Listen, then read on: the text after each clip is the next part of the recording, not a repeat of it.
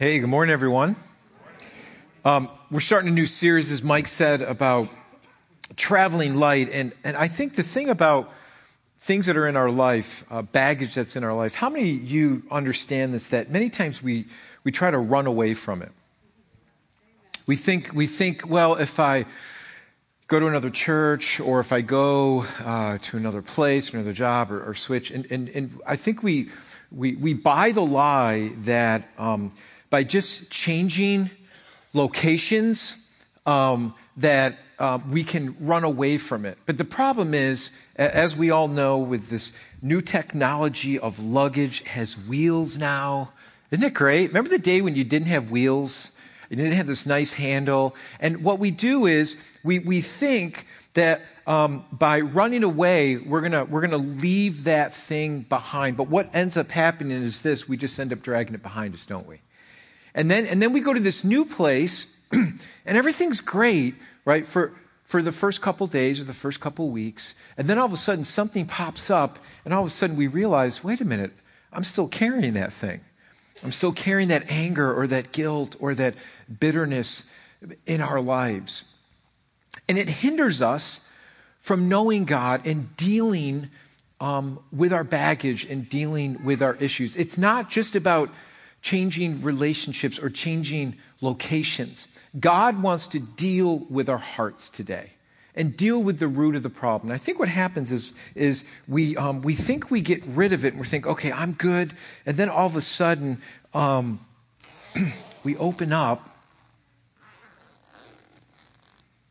Hope it's not dead. Okay. We open up our luggage, right? Only to find more baggage in there, right? How many know what I'm talking about? Right? And isn't it amazing? We use, a lot of times we travel with this. Now we're traveling with this because this is too expensive. This costs you money now on many airlines, right?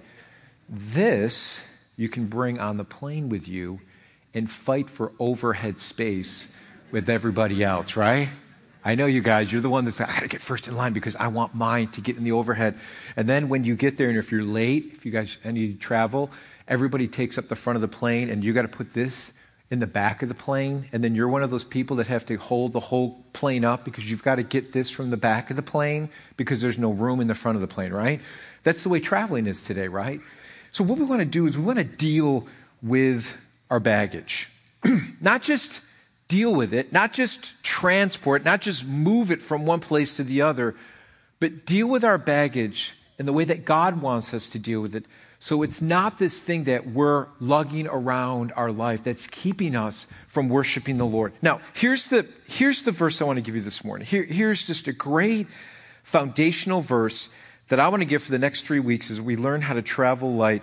And we're going to be looking at guilt today. And the, the verse I want to give you is found in Hebrews 12.1. And it says this, and, and the, the Hebrew writer is encouraging uh, these Christians that are under persecution not to, not to give up. Um, he says to look at those that have, have run the race, look to those who didn't give up, and he says this, therefore, since we are surrounded by such a great cloud of witnesses, those that have gone before us, those that, you know, just travailed and persevered, he said, look to them. And this is what the writer says. The writer says, throw just off everything that hinders in this sin that so easily entangles, and let us run with perseverance the race that's marked out before us. And so here's what the Hebrew writer is, is trying to tell us this morning. Sin so easily can get wrapped around our lives and our feet that it literally keeps us from running the race that Christ has set out before us. And what begins to happen is, if we're not careful, it will steal our joy, it, it will steal our comfort in the Lord, and all the things that God has for us. And we think by dragging this thing around, it's going to make me feel better. And what God is saying is, no, it's impeding your walk with me and all the things that I desire to give to you. So, the, the interesting thing is that as I was thinking about this message and, and researching it for uh, researching for this message on traveling light, it's just interesting how trends have changed over the year in air, air travel. And, and I think probably the two biggest trends that we've seen over in air travel over the last uh, 10, 15 years is, like I said earlier, is that you have to pay, most airlines now, you have to pay for your luggage. It's like $8,000 to bring a piece of luggage on, right? You got to pay for your luggage. And now there's weight restrictions, right? It can't be over five pounds now or they charge you $300, right? So we, we see this weight restriction. We see, and so this has really changed the way we've done, especially going on missions trips because you know, a lot, many times we have to bring stuff with us. So I tell people, listen, international flights, just, we used to be able to carry two pieces of luggage. And then I would tell people, listen, only carry one. We need that extra one to bring stuff. Now they only let you carry uh, one carry on in international flights and then you have to pay for the other. So, you know, everybody knows that, um, that, uh, that, that, that I'm cheap. I confessed it. The birds call my name every morning. Cheap, cheap. Okay, so I get it. I'm cheap. Everybody knows. So, like, I, I'm, I'm dickering with the, with the people at the counter like, hey, we're going on a missions trip. You know, it's for God's glory. We're, you know, can you just waive the, the $50? You know, we're trying to, some people are really nice and some people are like, no, give me your money and stop trying to make me feel guilty. Um, Because sometimes it does work. But we're going to talk about how that doesn't work in our life. Okay. So we see this huge trend and, and, and so you have to kind of rethink the way you travel, right? So for our family, because I'm cheap, um, our family, this is the way we travel now. We travel, we've moved from this, honey, you don't have to take six pairs of shoes for seven days. Okay, so we've traveled from this to this now, so we don't have to pay for this. So we've, we, we all started taking our care. And isn't it amazing? Isn't it amazing that we thought there is no way that I could travel for a week with this. If you were to ask somebody 10, 15 years ago, they're saying that is impossible. There's no way. But man, you put a price tag on it, and you're like, oh, now I can try. This is this. I think I can do this. And it's amazing how you rethink. I, I remember going on, you know, going on so many mission trips with our church, and and now we have to really think. We, we really try to travel light. And I remember one year, I think it was going to Costa Rica, and we were coming back, and we we you know that that was the time where you could take two two carry-ons, and and um, so we had all these big bins that we had to bring back, and one of the bins was um, uh, did was really late and, and so i had one person stay behind. I said you got to wait for this bin because we got to get this on the connecting flight. So as one person stayed behind. They waited for the bin and they end up missing our connecting flight in atlanta and they got they got they got caught back. Well come to find out he opens the bin of what he had to wait for because we thought it was you know expensive equipment and you know construction stuff. It was a bin full of stinky work boots That's what he got caught back for. And believe me, I never heard of the end of it. Uh, and, and so it, it's amazing how we, how we've, you know, how we've, um, just rethought the way we travel because now we have to pay for all these things. And what's interesting about this is that if we're not careful, the longer we live our lives, the more baggage can get loaded up in our lives. The, the more weight that gets added to our life. And it, and it, and it can overwhelm us to the point of not even growing or knowing Christ in a deeper way. And so I want to deal with these things, just three things of, of probably the three biggest things that we drag around in our lives. And, and that's keeping us from, from knowing God. So let me give you some, let me just give you a couple foundational passages here that are going to help us today because today I really want to deal with guilt. And, and I think guilt is, is one thing that all of us struggle with uh, either not doing things correctly, the guilt of our past, and for some reason, guilt just seems to keep making its way back into our life that reminds us of something that we did in our past, or somebody brings it up and holds it over our head of something that we did in our past, and it just, it's like a weight in this luggage that's in our life. We're like, Pastor, how do I overcome this thing? Because it, for some reason, I feel like it's buried and it's done and I left it behind me. And then all of a sudden, somebody or something just reminds me of that guilt and then condemnation sets in. And then I feel like, man, am I, am I really a Christian or am I really serving the Lord well? And how can God accept me with, with this thing holding over in my past? And so let me give you just a couple key wonderful foundations that are going to help us over the next three weeks. One is, is Psalms 55, 22. And it says this. Let me read from the NLT version. It says, it says, Give your burdens to the Lord, and he will take care of you. He will not permit the godly to slip and fall.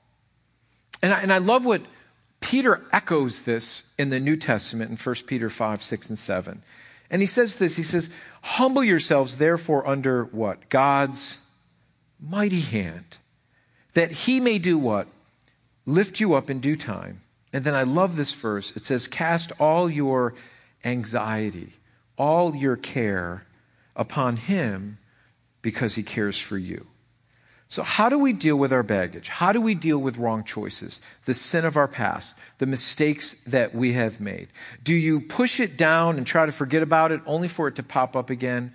Um, do you add it to all the other issues in your life and all the other regrets until it becomes unbearable um, life can get heavier and heavier and heavier and more and more burdensome if we don't deal with it the correct way. And, and, and we'll ask ourselves all the times, why do I feel so stressed out?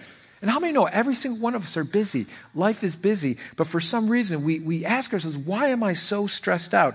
I think we are trying to solve our guilt issues or our past mistakes the wrong way and it just continues to add up. And we try to fix it through behavioral modification. I'll do better next time. I'll, I'll try not to make the same mistake. Uh, I'll make more time. I'll be a better person, only to make the same mistakes again and become absorbed by my own guilt and condemnation all over again. It's like a vicious circle sometimes, isn't it? Jumping on the merry-go-round again, thinking that I just jumped off this thing and now I'm back on it again. Can you imagine if you were driving your car or walking in your neighborhood and you saw a jogger running like this with a big piece of luggage behind us, you're like, where are you going? Right? You would just think it's ridiculous. And you would say, just drop the luggage. You're going to run much, much faster if you drop the luggage. And this is what the Word of God is telling us. Peter is actually saying this. Uh, the Hebrew writer is saying this. Drop anything that hinders you from running the race. Peter tells us to cast all this wrong thinking onto Christ. And Peter says to cast all your cares, he, he wants us to have this picture. It would literally mean taking excess baggage and throwing it on the back of a donkey or another animal. It's taking that burden and placing that burden on this animal to take it for you. And, and what he's saying is take your burdens and literally place them upon Christ because he cares for you. The cares or anxieties Peter's talking about is any issue that weighs on your heart. Anything that causes worry or guilt can do that. And, and it, it, may be guilt from our past failures. It may be guilt from not meeting everyone's expectations. Moms, right? It's never good enough sometimes, isn't it? I don't want peanut butter and jelly. I wanted a ham sandwich today. This again in my lunch, right? Go hungry, kid, all right? No, I'm just teasing, right? You may feel guilty because you, you feel like you're not doing enough. And, and me mentioning guilt right now are making some of you feel guilty, right? Um, have you ever felt guilt for no reason? Like you feel this kind of like, why am I feeling? I don't even know what, what did I do? You know, or, or just whatever. Someone wants to talk to you and, and, and, and you're thinking, what did I do now? Right? You don't know what the reason is, but the, what, the first thing you do is you fill in the gaps with all this negative stuff because you think, oh, they're probably going to tell me because I did something. Now, then you, then you spend the next hour thinking, what did I do? Are they mad at me for this reason? Did I say something wrong? Right? And we just fill our minds how many had parents that were the masters of the guilt game, right? To get you to do stuff? When all else fails, guilt your kids. It's great. It works every time. No, I'm just kidding. Right? Here's the thing. As we read through the scriptures, we were never meant to carry the burden of guilt and condemnation. Physically, mentally, our bodies cannot do it. And the Lord knows this. And, and we are literally a stressed out society, a pressure filled society that is stressed out. It's affecting our health, the way we do things, and I believe the Word of God speaks right to it, and it's speaking to a heart issue. And so the question is how do we deal with the guilt and the condemnation? And how do we deal with the guilt and the condemnation of the past? And, and, and you know, many of us, the, the reason why we didn't like church or come to church because we said, man, church only made me feel guilty about my life and the wrong things that I'm doing. That's why I left church. And maybe this is your view of God, that He's there to make you feel guilty and ashamed about your life. And so, what I want to do is, I want to correct this misunderstanding about God. And my prayer is that you'll find this true freedom in Christ from dealing uh, uh, with guilt and condemnation the wrong way and then dealing with it the right way. And I, I want you to just, I want, I want you to remember this that Jesus never guilts us into a relationship with Him. He does not do that because He knows it will not last. Jesus' greatest desire is that He has your heart. So let's start here. What is the real issue? The real issue is the heart. And here is the issue. Many times we do a much better job at monitoring our behavior than we do our heart. This is key. Because I think what we, what we say to ourselves, we believe this lie is that if I can just change my behavior, it's going to take away all the baggage and guilt in my life. And guess what? It will not. It may last for a while, but it will still be there behind you wherever you may go. We have to deal with our heart. It's much easier to deal with our behavior than it is to deal with our heart. Why? Are you ready for your aha moment this morning? This is the reason why you came to church this morning. Are you ready? Behavior can be faked.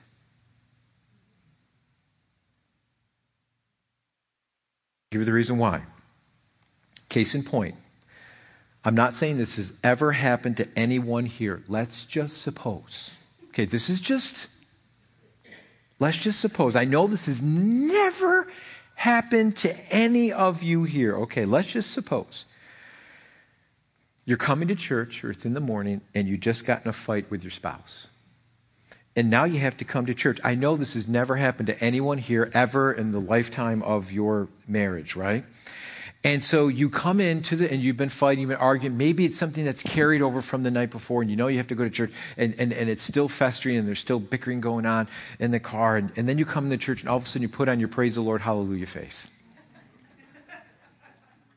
Right? Now, now, now listen, yelling at your spouse in the service and having an argument wouldn't be appropriate, so you say, We will talk about this later. But right now we're going to worship the Lord. So you put on the praise the Lord, hallelujah face, and you fake it, right? You fake it. And you're worshiping the Lord. You don't know what's been said. You don't even know what songs you sang. Um, and then all of a sudden the pastor comes up and he talks about that very, no, I'm just, you know, and, and then, you know, and all during the message, there's something that reminds you of what you guys, and you're, you're hitting your spouse. Are you listening to this? Are you hearing what he's saying? Because this is what we're talking about later, because I'm taking notes, buddy. Buddy boy. Right? See, what, what, what is happening is we are completely faking it. And I know this has never happened to any of us here. But let's be honest. We fake our behavior all the time. We fake it in front of other people. But you can't fake what's going on in your heart. See, it's much easier to change my behavior than it is to change my heart. So, what we do is instead of dealing with our heart, we say, Well, I'll just change my behavior. But meanwhile, this thing is right behind us wherever we go. It doesn't change. This baggage, this guilt, this condemnation, whatever it is, bitterness is right behind us wherever we go. Now, we've changed our behavior. We may be doing it skipping along, right? Yeah. Hallelujah. Praise the Lord. But it's right there, right? It hasn't changed because we haven't dealt with our heart. We just dealt with our behavior. We just changed the way we look down the outside. See, Jesus wants your heart. He, if he's got your heart, it's going to change your behavior the right way.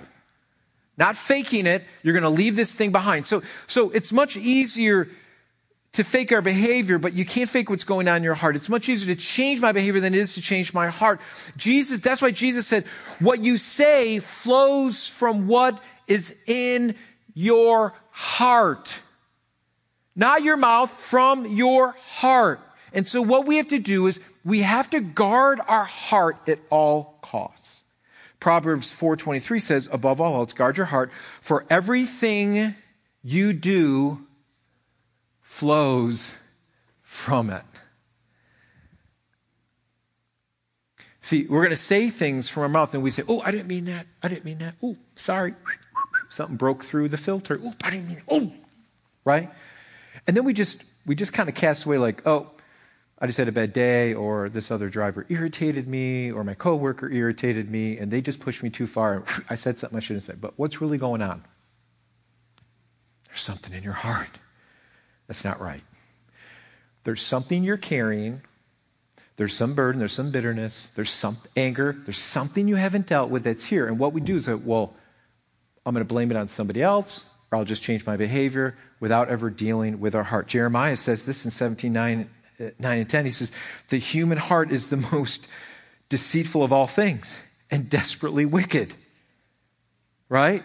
And some people say, Oh, just follow your. What? Yeah, how many of that got us into trouble, right? Following your heart. Jeremiah saying the heart is the most deceitful thing of all and desperately wicked. Who can really know how bad it really is? But I, the Lord, searches what? The heart and examines the secret motives, and I will give all people the due reward according to what their actions deserve. So God knows and sees our heart. So Jesus explains this to his disciples that it's not what you eat that defiles you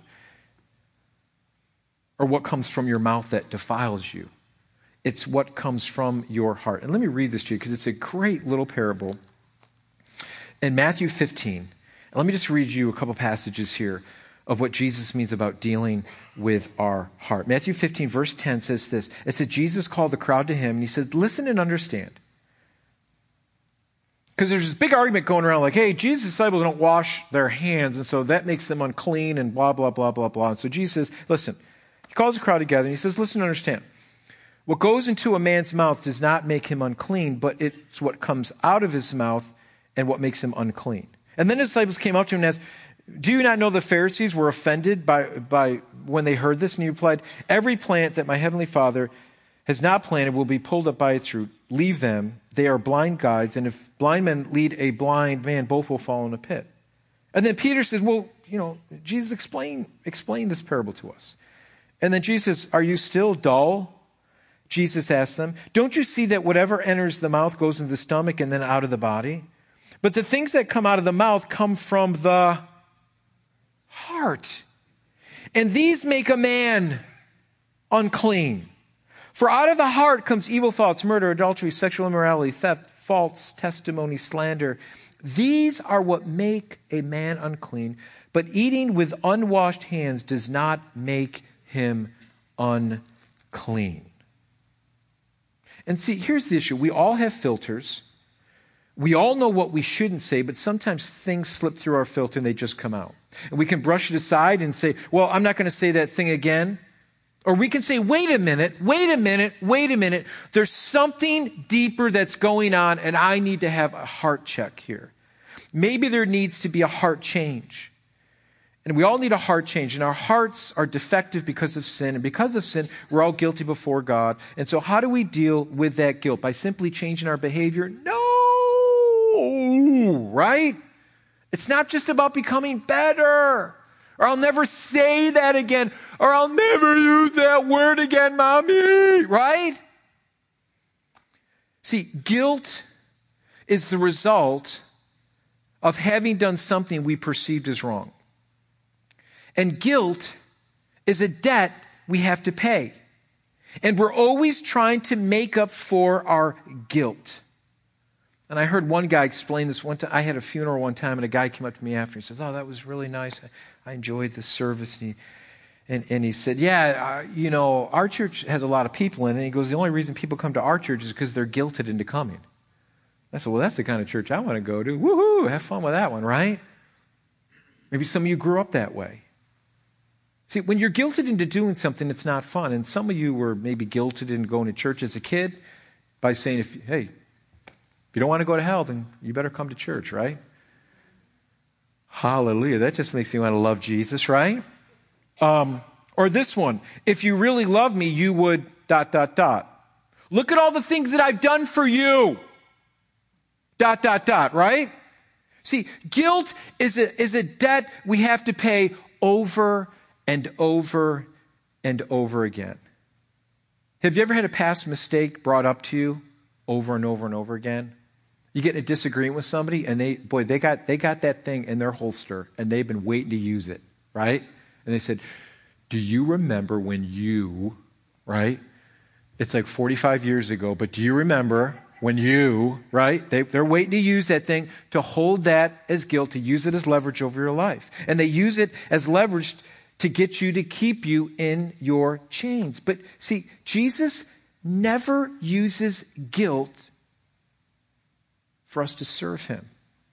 And so, to, in order to deal with our guilt and our sin, we have to go to the heart. And we have to realize that every single one of us we stand before a holy God guilty because of our sin. And we've fallen short of his perfection, the Word of God says. And there's no way in, in our goodness or our behavioral modification that we could ever make up for our guilt. And we will try. We'll try to make up for our guilt by trying to be a better person, making up for our wrongs. I'll give more, I'll do more, I'll, I'll, you know, I'll try to change, but we can never truly make up for that guilt. I feel guilty for what I put my kids through. I feel guilty for that bad marriage I went through. I feel guilty. I feel guilty. How do I get over this? Well, I want you to understand this. The reason why God sent his son is to deal with the penalty and the guilt of our sin and the residue that sin leaves in our lives. That's why Paul says in Romans 8 1, he says, So now there is no condemnation for those that belong to Jesus Christ. For those that are in Christ, God forgives us. See, guilt comes from that unregenerate heart. But Jesus comes, dies a death that we should have died, hangs on the cross, who is perfect, without guilt, perfect in every way. He is God. And Jesus covers my guilt and shame through his work on the cross. And so how do we how do we overcome this guilt? Because the first thing we've got to deal with is that. We've got to deal with our sin. Because from everything else, that flows from it, right? From our heart, everything else flows from it. So if I don't deal with my sin and my imperfection before God, if I don't deal with that first, nothing else will cover it. And so what the Bible says is that, is that Jesus comes to do that for us. So, so how do I deal with it? Well, it, it, we overcome the guilt of falling short of God's perfection. We overcome the guilt of our sin through our confession and our belief in Christ Jesus. Here's a great verse 1 John 1 9. It says, But if we confess our sin to him, he is faithful and just to forgive us of our sin and cleanse us from all wickedness, from all unrighteousness. Listen to me closely. Listen to me very closely. I think some of you have missed it here. And the reason why maybe you're faltering and you're knowledge of God or your pursuit of Jesus Christ is for this reason. Are you ready? Here's another aha. You got two aha moments today, okay? You're, I'm so glad you came to church today. Here's your second aha moment. Are you ready? Everybody listening? The goal of confession is not to clear my conscience. The goal of confession is to cleanse and change my heart. Now, listen, this is good. I think many of us, because of the guilt of our past, the things we've done, breakups, bad marriage, all this other stuff, we've got this guilt, we've got this bad feelings, got blah, blah, blah, blah, blah. And we say, okay, I'm going to confess this thing just because I need to clear my conscience. But if you don't deal with the heart, some of you are still walking around with this thing.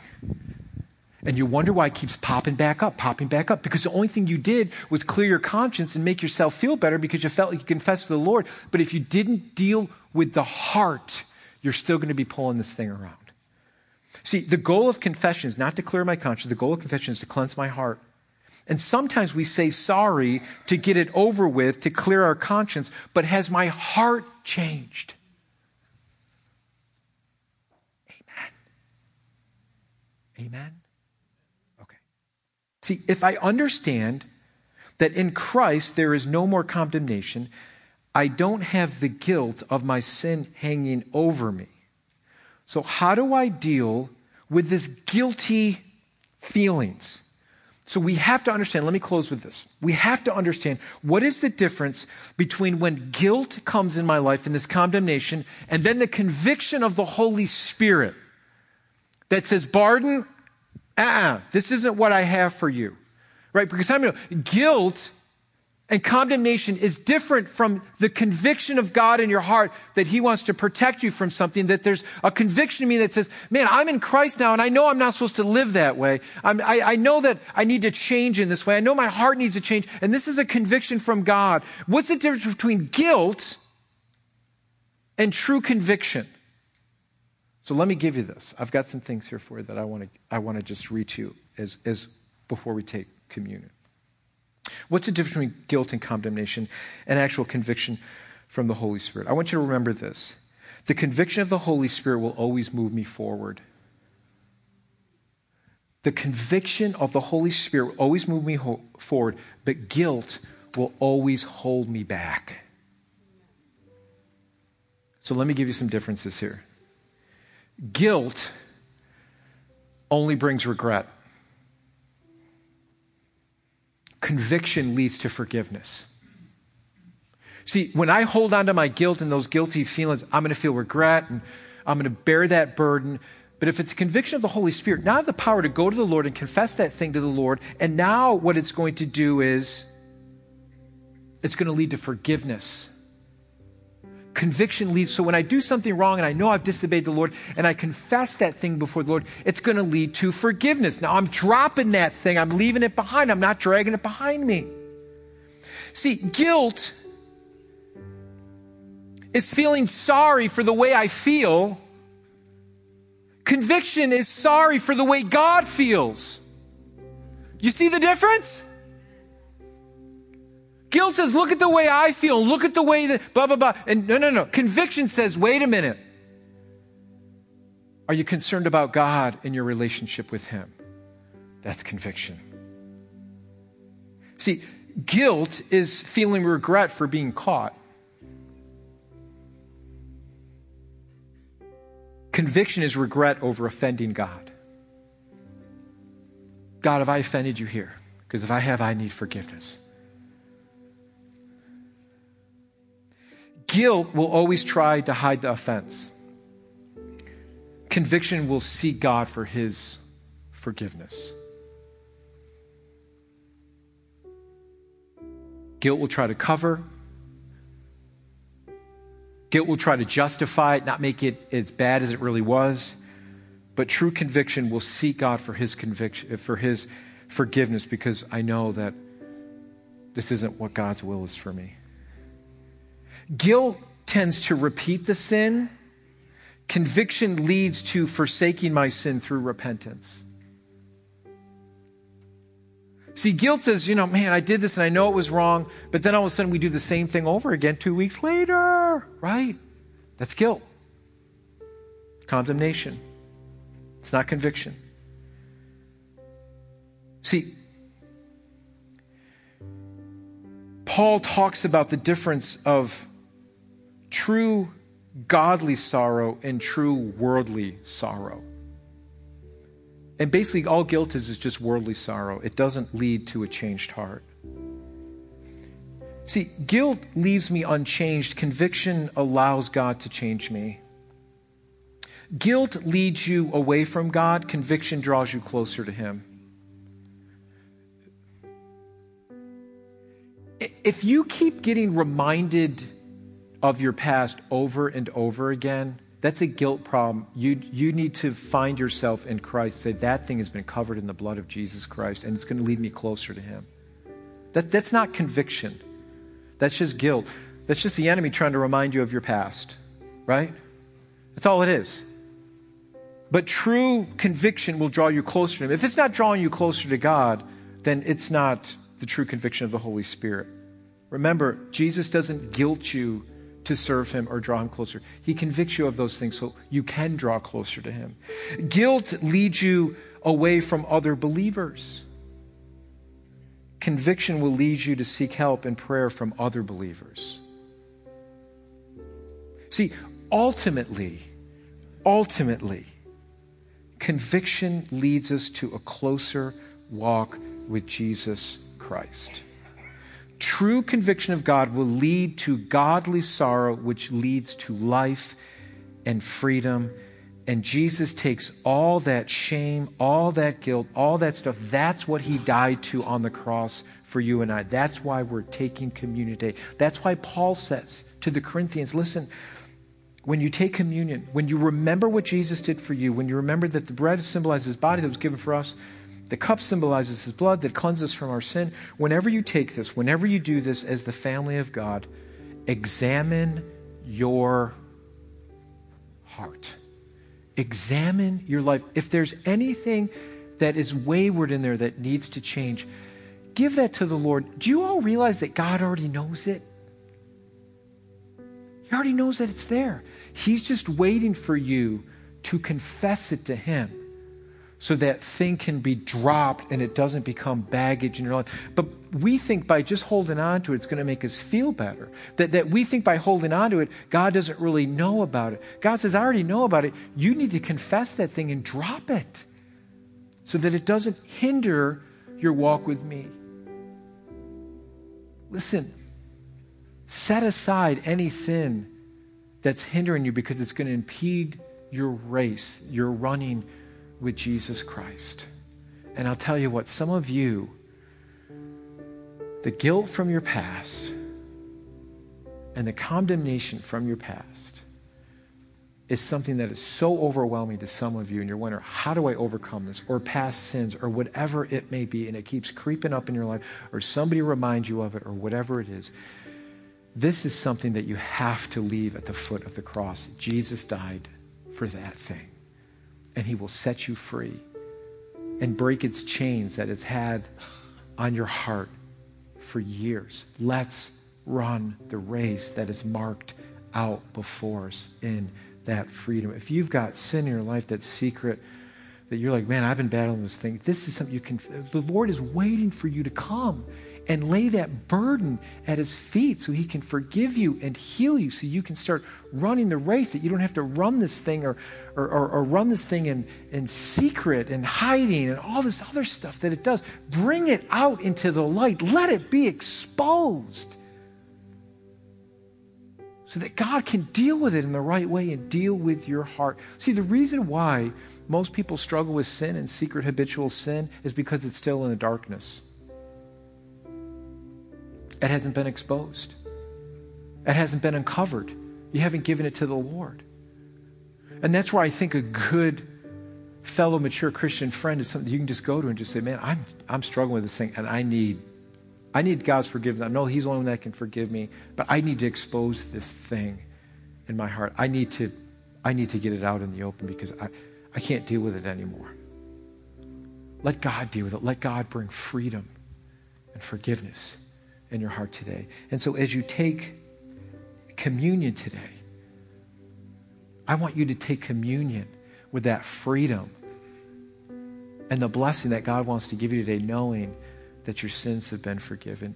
Do you realize that Jesus died for all sin on the cross? Died for it all. And He wants that healing in your life today. Let the conviction of God lead you to freedom. See, I can get up here and I can step on every single one of your toes and make you feel real guilty for your lives and how you don't measure up to God, right? And we may feel, oh, I'm so bad and I need to change, right? And the minute we get out the door 10 minutes later, we forgot that whole thing, right? Or we just go on living in our lives the way we always do. But true conviction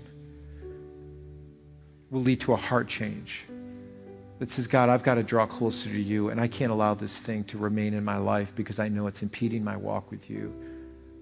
Let Christ do that for you this morning. Lord Jesus, as we come before your table today, thank you, Jesus, that it's not guilt that drives us to you, but it's your love and your forgiveness and what you did for us on the cross. So I pray today as we take communion that God, as we allow you to examine our hearts today, that we would just confess those things to you, whatever they are, and that we would lay them at your feet. Jesus, I pray that you would just help us to realize that we can confess our sin to you and that you're faithful and you're just to forgive us of all unrighteousness. So I pray you'd set us free today. Thank you for the conviction of the Holy Spirit that draws us closer to you, not further away from you. True conviction will always draw us closer to you, Jesus, not pull us away. So give us discernment when guilt comes into our heart to cast that thought aside. And when conviction comes in, Lord, may we embrace it through confession so that we are drawn closer to you, Jesus. So as we take communion today, I pray that it would draw us closer to you, Jesus, as we remember your wonderful sacrifice. In Jesus' name.